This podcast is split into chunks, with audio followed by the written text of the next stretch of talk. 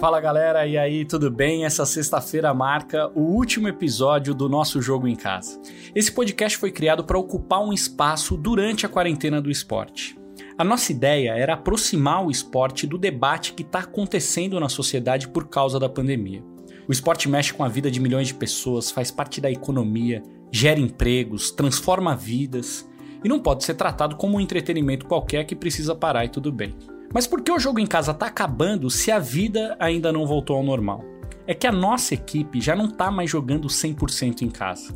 Todos nós ficamos em São Paulo. O Campeonato Paulista já recomeçou, o Brasileirão começa em agosto e os atletas olímpicos também estão treinando novamente, apesar de todas as dificuldades, é claro. Com isso, a nossa rotina de cobertura esportiva também está voltando e voltando cheia de desafios porque a pandemia está longe de estar controlada no Brasil.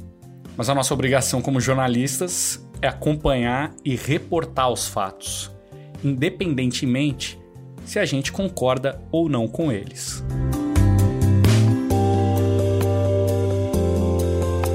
Quando o jogo em casa começou, a gente sempre se perguntava como vai ser o esporte quando tudo isso passar. A pandemia ainda não passou, mas a resposta já está dada. A partir de agora, o esporte Vai ser isso aí que você está vendo e que nós mostramos tantas vezes aqui. Bolhas como as da NBA e da Fórmula 1, protocolos de segurança, testes e mais testes e, claro, arquibancadas vazias sem a presença de torcedores. E vai ser assim até o surgimento de uma vacina. Mas quando ela chegar, como vai funcionar? Quem vai ter acesso a isso? Quanto tempo vai demorar para que o esporte e principalmente o futebol brasileiro volte a ser do povo. As características de contágio desse coronavírus atingem especialmente o esporte. Esporte é aglomeração de pessoas. Gente que se reúne sem ter uma explicação racional para torcer por um time, atleta ou país.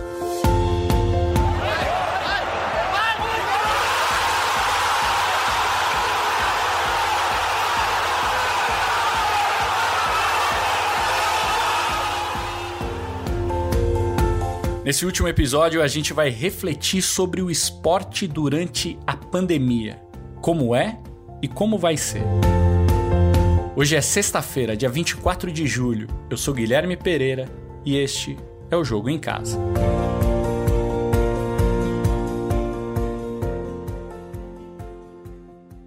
Martim Fernandes e eu vamos começar o programa de hoje batendo um papo com o mestre Marcos Uchoa, que tem mais de 30 anos de jornalismo e que tem no currículo nove Olimpíadas e oito Copas do Mundo.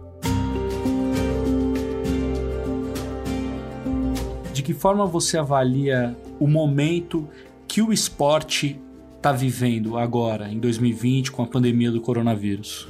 Olha, eu acho que é, é, existem tantos, é, tantas questões ligadas a essa parada que realmente é difícil até começar. Eu acho que existe a questão dos eventos cancelados, né, do esporte que parou de certa maneira.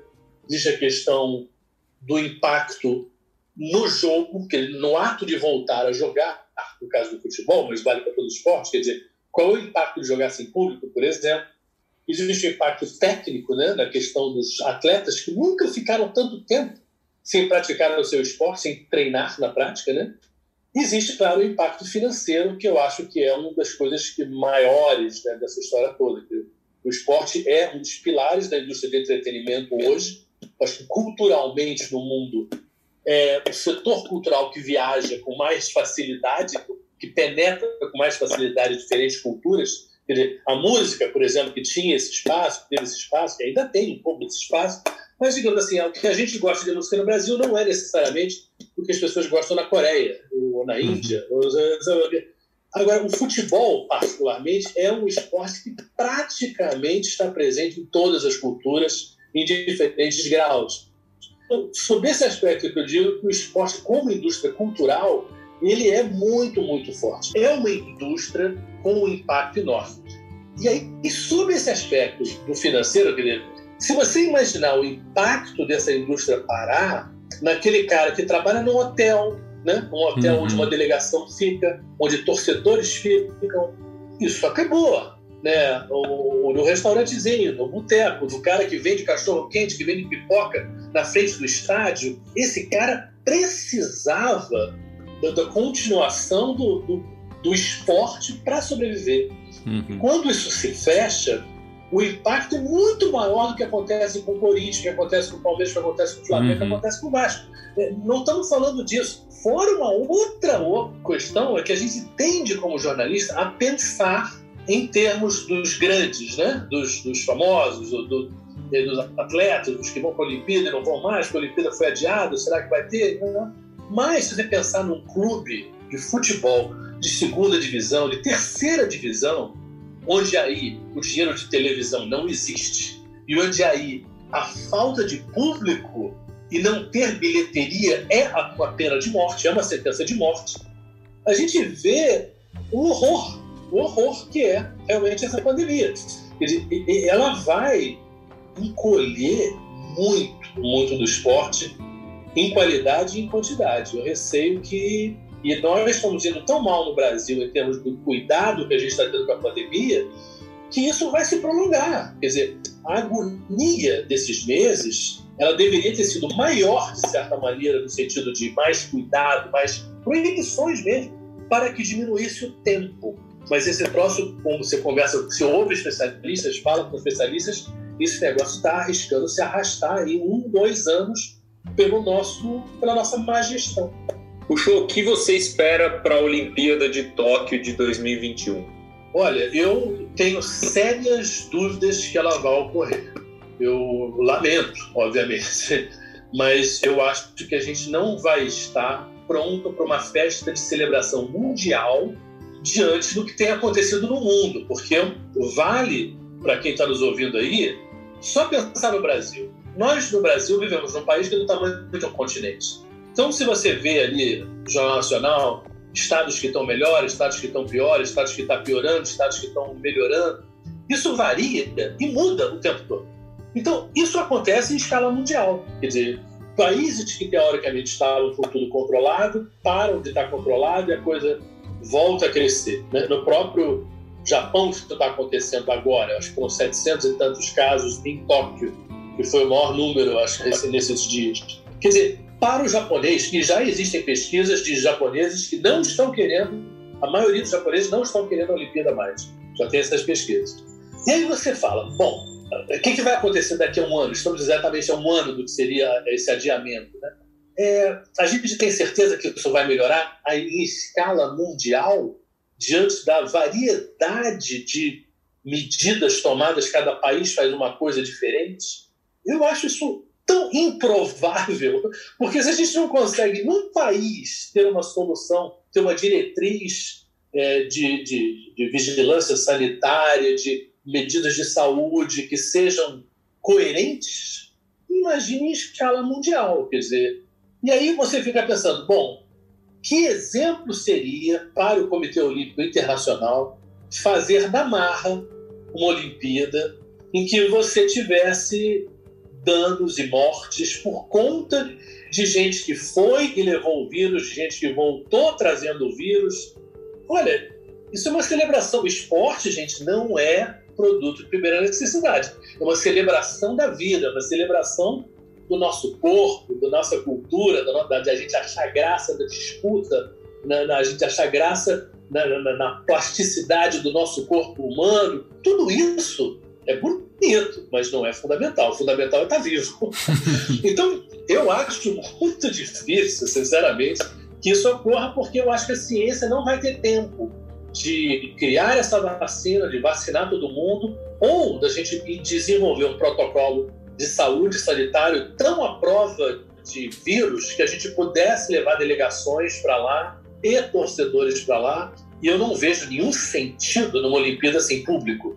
Não vejo. Realmente eu acho que aí, aí é um exagero completo, né? Fazer uma coisa desse tamanho sem ter público. Né? Eu acho que sabe, se tivesse caído um se tivesse caído um meteoro na Terra e causado um hecatombe, eu acho que ninguém discutiria tanto isso. Não aconteceu, é um horror. Caiu, vamos adiar. E eu acho que o coronavírus é um meteoro, entendeu? É uma coisa completamente fora do padrão e que a gente vai ter que esperar isso ser resolvido de alguma forma para a gente voltar a ter um mundo normal. E isso inclui o esporte, isso inclui a Olimpíada. Antes de a gente continuar com essa reflexão sobre o esporte, vamos tentar entender o atual cenário da pandemia. A gente conversou com a Natália Pasternak, doutora em microbiologia pela USP e presidente do Instituto Questão de Ciência. É a terceira vez que ela vai participar do jogo em casa, dessa vez para falar sobre a produção e distribuição de vacinas. Nós estamos perto de uma vacina na medida em que tem muitos grupos estudando, algumas vacinas já estão chegando na fase mais importante de testes, que é a fase 3. Então, nós certamente teremos vacinas e tem uma grande probabilidade de uma boa parte dessas vacinas serem boas e funcionarem. Mas isso não necessariamente vai acontecer rapidamente, porque a fase 3, onde muitas das vacinas estão entrando agora, é a fase onde a gente realmente vai ver se elas funcionam ou não. Até agora, a gente testou segurança e marcadores de sangue que dizem se elas são promissoras, se elas têm probabilidade de funcionar todas as que passaram para a fase 3 passaram nesse teste, elas têm probabilidade de funcionar. Isso não quer dizer que elas funcionam, isso a gente vai ver agora na fase 3. Pode ser que nenhuma funcione? Pode, pode ser que funcione parcialmente também. Então, sim, por enquanto, nós ainda vamos ter que conviver com esse vírus por um bom tempo, porque mesmo que as vacinas funcionem muito bem, até elas serem aprovadas e produzidas em larga escala para vacinar toda a população, deve demorar no mínimo um ano. Então, nós temos aí mais um ano com o vírus, na melhor das hipóteses. Pode ser que essas vacinas atrasem e daí a gente tenha aí mais mais um ano e meio, mais dois anos com o vírus. Não dá para prever, não existe uma data e nós não devemos fazer planos para depois da vacina, porque essa data a gente simplesmente não sabe qual é.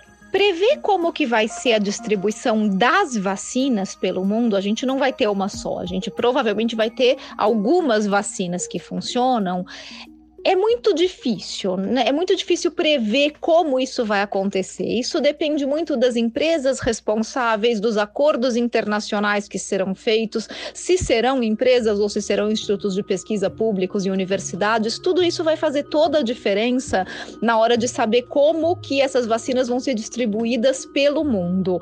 E dentro dos países, dentro do Brasil, por exemplo, com certeza elas vão ser distribuídas, como em todas as campanhas vacinais vacinais de acordo com grupos de risco, profissionais de saúde, idosos, pessoas com comorbidades. Então, por isso que é muito difícil prever quando que eu, cidadão comum, vou poder ir ao posto de saúde e tomar uma vacina. Nós não sabemos. Provavelmente não antes do meio de 2021, mas nós não sabemos essa data com precisão.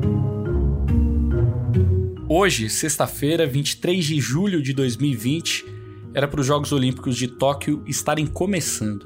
Cada vez fica mais claro que só mesmo com uma vacina vai ser possível realizar a Olimpíada do jeito que a gente conhece e principalmente só assim para que ela realmente seja o símbolo da vitória de todos sobre o vírus, de todos e não só da parcela mais rica. Mas até lá os esportes vão voltando, cada um de uma forma. A gente vai escutar agora o correspondente do esporte da Globo em Nova York, o repórter Guilherme Roseguini, que também já participou algumas vezes do jogo em casa. Ele vai falar sobre como está sendo nos Estados Unidos para a gente tirar de exemplo de como vai ser para outros lugares daqui para frente, como no Brasil. Olha, nos Estados Unidos, é um país acostumado a ter esporte todo dia do ano, a pandemia virou quase um experimento antropológico, assim, porque de repente o americano se viu sem esse aliado, esse passatempo, esse parceiro de todos os dias do ano. Quatro meses se foram e agora começa essa retomada. O que esperar do que vai acontecer daqui para frente? Eu acho que primeiro o americano percebeu que existem coisas muito maiores do que esporte. Muita gente aqui sofreu, obviamente, é, sem esse entretenimento entretenimento, sem esse show, sem essa parceria, sem tudo que o esporte pode oferecer, mas percebeu que com uma pandemia existem coisas muito maiores, tinham coisas muito maiores para se preocupar. Todos passaram é, por isso, aguentaram. Existiram vários estudos aqui de gente que entrou mesmo numa coisa de luto por ter perdido o esporte, enfim. Aí então já um primeiro aprendizado. Um dirigente me disse uma frase que eu guardei aqui, que ele disse o seguinte: é, a pior coisa é a gente sair dessa pandemia apenas como vítima do vírus. Vítima, todos fomos, em menor ou menor grau, era inevitável. Mas talvez a gente tenha que aprender um pouco com isso. Melhorar as relações humanas, melhorar a nossa condição de saúde, enfim. Cada um pode tirar disso um ensinamento. E os esportes também. Ele dizia isso no contexto do seguinte: o esporte teve quatro meses, todas as ligas, os atletas, as pessoas envolvidas com o esporte tiveram quatro meses para repensar tudo que era feito. Ficou parado. E quando você tem essa chance, você pode partir daí para um caminho melhor. E é isso que a gente vai ver daqui para frente. Quem aprendeu mais nesse período? Quem soube absorver esse espírito do tempo e vai arrumar daqui para frente para uma coisa maior? É muito difícil a gente saber agora. Cada esporte está testando uma coisa, cada esporte está indicando um caminho aqui nos Estados Unidos. Mas o que eu vejo bem claro é que alguns parecem ter aprendido algumas lições. E essas lições talvez sejam mais duradouras do que simplesmente o que vai acontecer até essa vacina chegar, até esse mundo chegar. Eu destacaria aqui para vocês a experiência da NBA. A NBA está, como todas as outras ligas, num universo de extrema polêmica, porque é muito difícil você discernir o que é certo e o que é errado nessa hora do retorno. A NBA está na Flórida, concentrada lá, e vai começar uma temporada absolutamente incomum, com os times confinados num resort, numa bolha, enquanto em volta, no estado da Flórida, há uma explosão de casos de coronavírus. Até aí, vai haver muita polêmica, a gente nunca vai saber exatamente é, se era certo voltar, se não era certo voltar, até porque certo e errado são conceitos que agora ali eles ficam, podem ficar um pouquinho turvos para muita gente. A gente não tem ainda a noção exata do que vai acontecer. Mas a NBA nesse período deu uma voz muito significativa para os jogadores. Ela ouviu mais os atletas do que outras ligas. Ela sentou com os atletas e falou: "Vamos voltar? Vocês que têm que falar, eu tenho que ouvir vocês. Ó, vamos voltar. Mas a gente vai voltar não obrigando todo mundo a voltar. Pô, olha que legal. Você pode escolher não jogar se você não se sentir confortável. Eu achei isso muito bacana, é um baita avanço. É uma liga milionária com grandes contratos assinados ali e tal, mas olha, se você não quiser jogar, você não joga. Um segundo ponto muito importante, os atletas da NBA estavam na linha de frente dos protestos que seguiram a morte de George Floyd aqui nos Estados Unidos. A NBA acolheu esse discurso, disse: vamos falar disso enquanto voltarmos. Aproveitem os holofotes do retorno da NBA para discutirem esses temas. As quadras dos jogos terão pintadas lá Black Lives Matter, Vidas Negras Importam, o movimento que traz isso tudo à tona. É uma forma de abrigar ali o espírito do tempo, de participar do mundo de uma certa forma, de mostrar que o esporte está ligado a tudo que acontece. Talvez esses ensinamentos levem para frente, a gente não sabe, mas é um aprendizado que eu acho que ficou disso tudo. E agora que a gente vai perceber que esporte que aprendeu mais, que esporte que conseguiu tirar disso uma lição e que vai crescer. É isso que eu quero ver no futuro.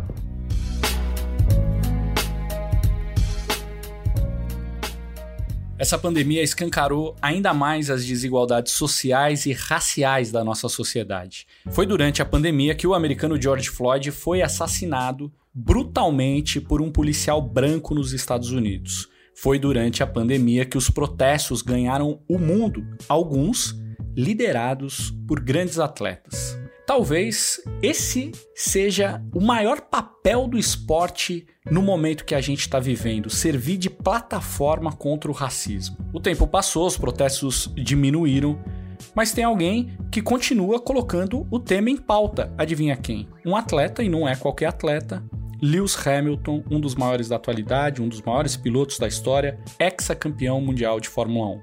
Para refletir sobre isso, vamos receber o nosso Diego Moraes que vai dar um depoimento de quem é negro, ativista na luta contra o racismo, repórter da TV Globo e atleta do karatê. Esse cara não é qualquer um, não, hein?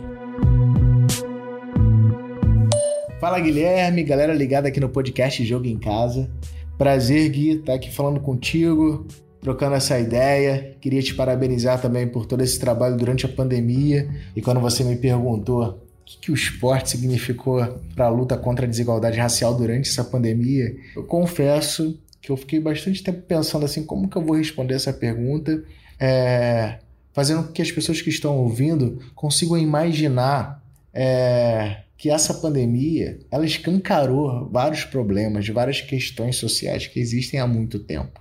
Né? A gente está tão acostumado a ver os atletas apenas sendo atletas, apenas performando, né? E na televisão, e se a partir do momento a gente começa a ver esses atletas performando muito bem, mas além disso, mostrando como chegaram ali, mostrando a luta que foi para chegar até ali, a gente consegue é, conscientizar ainda mais gente. Então, o lazer é, dos telespectadores se torna um lazer construtivo no sentido de conhecimento e de consciência. Então, a partir do momento que eu vejo Lewis Hamilton ganhando o GP da, da Áustria ou da Hungria e se posicionando, isso é incrível. O único preto na Fórmula 1 que tem 70 anos de história, é seis vezes campeão mundial, e aí ver o Hamilton se posicionando, é, falando a história dele, lutando, falando: olha, existe o racismo.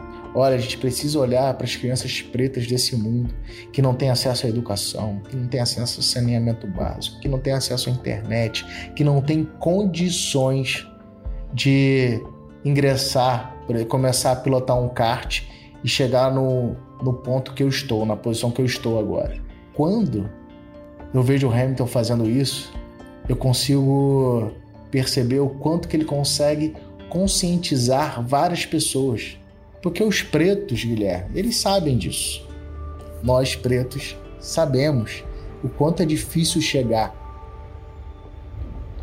Mas talvez os brancos não entendam muito bem. Porque a maioria está numa posição de conforto, numa posição de privilégio.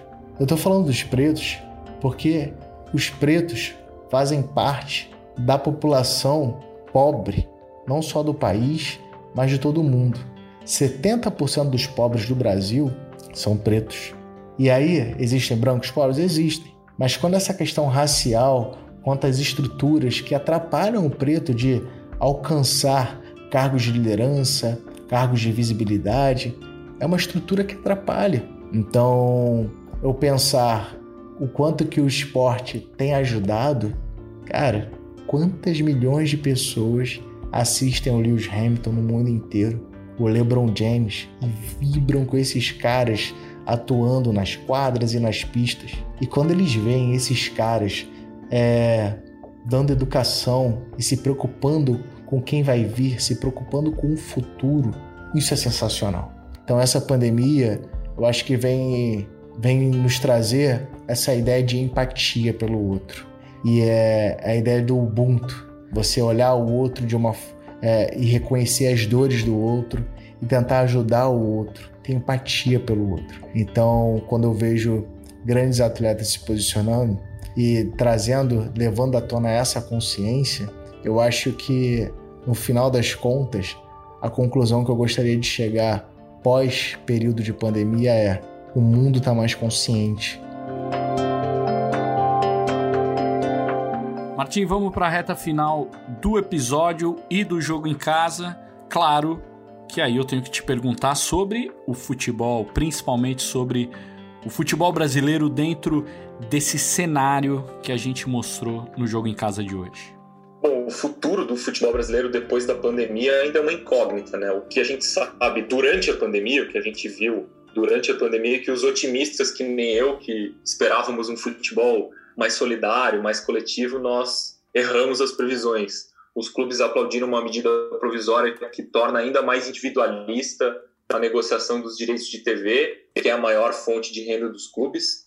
É, em outra frente, o Clássico Paulista dessa semana conseguiu nos provar, nos mostrar que a situação pode ser absurda até num jogo sem torcida. Primeiro a Arena Corinthians foi invadida, foi vandalizada por um torcedor do Palmeiras. Depois torcedores do próprio Palmeiras depredaram o patrimônio do clube, do Palmeiras, e tudo isso num jogo sem torcida, desimportante na volta do Campeonato Paulista. É, o futebol resolveu voltar durante a pandemia, com as mortes em alta, a presença da torcida nos estádios, que significa 20% da arrecadação dos clubes, mais ou menos um bilhão de reais na Série A no ano passado. Essa renda vai sumir, a gente ainda não sabe como os clubes vão conseguir se recuperar, e a, a, o resultado disso é que os clubes que já sofriam muito do ponto de vista financeiro vão continuar sofrendo, vão ter um cenário ainda mais difícil. Acho que o futebol brasileiro vai ter um longo, longo, muito longo período para se recuperar dessa pandemia da Covid-19. E é aquilo, né, Martim? O cenário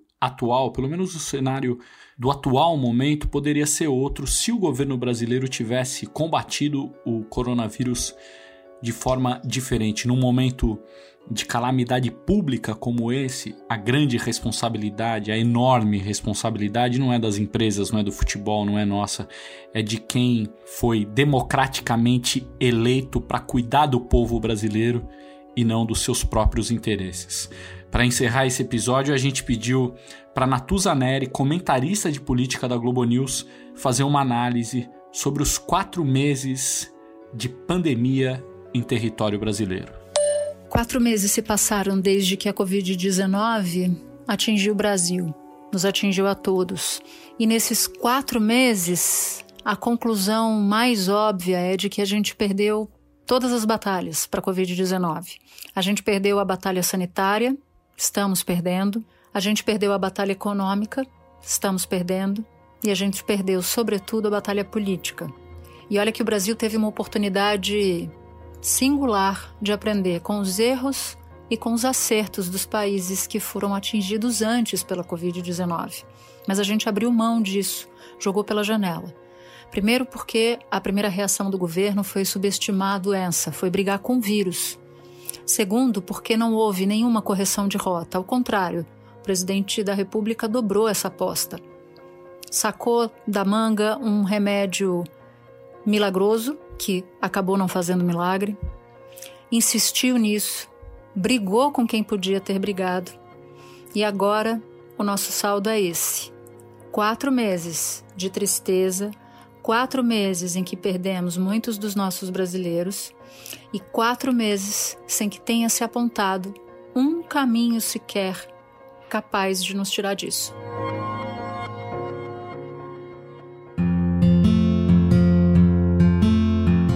É isso, amigos. Muito obrigado pela companhia se você chegou até aqui. Mas antes de terminar, eu queria apresentar toda a nossa equipe para vocês. Olha, gente, no total foram 83 episódios. Nós falamos com atletas profissionais, atletas amadores, estudiosos, apresentadores, médicos, jornalistas, torcedores, diretora da ONU, artistas, músicos, escritores, muita gente passou pelo nosso jogo em casa. A gente entrevistou pessoas de 23 países diferentes. Um episódio por dia, todos os dias. Não foi fácil achar tanta pauta de esporte, mas quem tem amigo tem tudo. Toda a equipe do Jogo em Casa tá comigo na linha nesse momento e cada um vai falar sobre o seu papel nesse projeto. Essa é uma ideia que a gente tirou do podcast A Terra Redonda da revista Piauí, que fez isso no último episódio da primeira temporada deles. Vamos começar então pela pessoa mais poderosa da nossa equipe, a única mulher, Bruna Campos.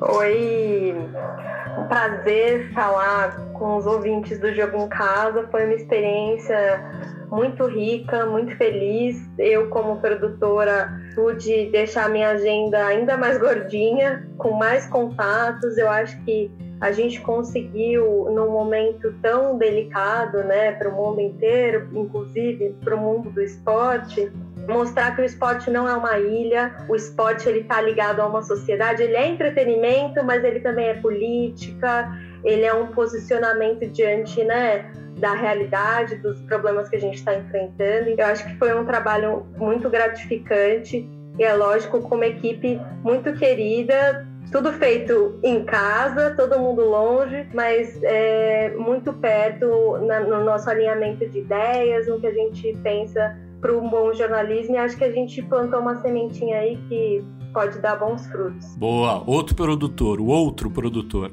Henrique Totti. E aí, Totinho?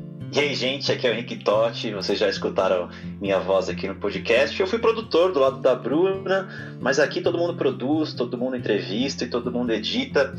Acho que a gente conseguiu fazer um podcast de muita qualidade e tudo de casa, é bom lembrar. Foi um prazer fazer o jogo em casa com vocês, amigos. Vamos agora para a galera da edição, começando pelo editor de texto, Guilherme da Olho. Salve, salve, salve, Guizinho, pessoal, todo mundo que tá ouvindo aí. É, na verdade, pô, minha função aqui nesse podcast foi, se você achou alguma coisa grande, pequena, muito longa, uma música ruim, alguma coisa assim, tem tudo a ver comigo. Aceitamos reclamações, sempre um prazer aí editar texto, áudio e ajudar os amigos a cortar todas as entrevistas que a gente fez. E, pô, foi muito legal participar desse projeto aí. Queria agradecer a todo mundo que durou esses 83 episódios com a gente e aprendi muito com cada um dessa equipe aí. Foi muito bom participar e que venham mais jogos agora fora de casa. Valeu! Agora a pessoa que editou todos os 83 episódios, Leonardo Bianchi. E aí, Gui, e aí, ouvintes do Jogo em Casa, é isso mesmo, foram 83 noites, madrugadas, fins de tarde, enchendo muitas paciências de Guilherme Pereira e Guilherme da Óleo. Acho que deu para dizer que foi um prazer e mesmo de longe, mesmo de casa, a gente estava bem perto e foi incrível passar esse tempo todo com vocês. E faço também a meia culpa do Gui e do Guilherme da Óleo. Se vocês não gostaram de alguma coisa, mandem reclamações para mim e para eles dois, que são os dois guerreiros da madrugada. Agora vamos para a dupla mais importante do jogo em casa, os nossos estagiários, começando pelo Rafael Bianco, mais conhecido aqui na equipe como Foguete. Fala aí, Foguete. Fala Gui, fala pessoal. Eu acho que de longe o que eu mais fiz no jogo em casa foi aprender e decupar, né? aprender a produzir, aprender a escrever, aprender a editar, enfim, tudo que a equipe aqui fez com tanta perfeição. E eu acho que o que mais me marcou é principalmente com tanto amor amor pelo jornalismo. E acho que foi um prazer e, e muito obrigado. Agora, diretamente de Belo Horizonte, o nosso outro estagiário, Matheus Capanema, mais conhecido como Galão. Oi, família do Jogo em Casa, sempre um prazer estar com vocês, né? Foi, foi muito enriquecedor os estagiários, principalmente para mim, é, posso falar assim, né? Foi muito, muitas manhãs acordando cedo, pensando em pautas, é, correndo atrás de entrevistados, produzindo. É, eles dão muita liberdade para a gente, né? Então isso foi muito importante. É, então eu queria agradecer é, a todos vocês que escutaram a gente e a todos vocês da equipe pelo nosso aprendizado diário que vai fazer parte da minha caminhada. E para finalizar, meu irmão, repórter nato, Martim Fernandes. Obrigado, Gui. Um abraço para todo mundo que participou do podcast. Foi muito legal. Eu que sou do teclado, foi uma experiência nova lidar com o microfone. Espero que todo mundo tenha gostado. E eu sou Guilherme Pereira. Um abraço para vocês. Muito obrigado pela companhia e até a próxima.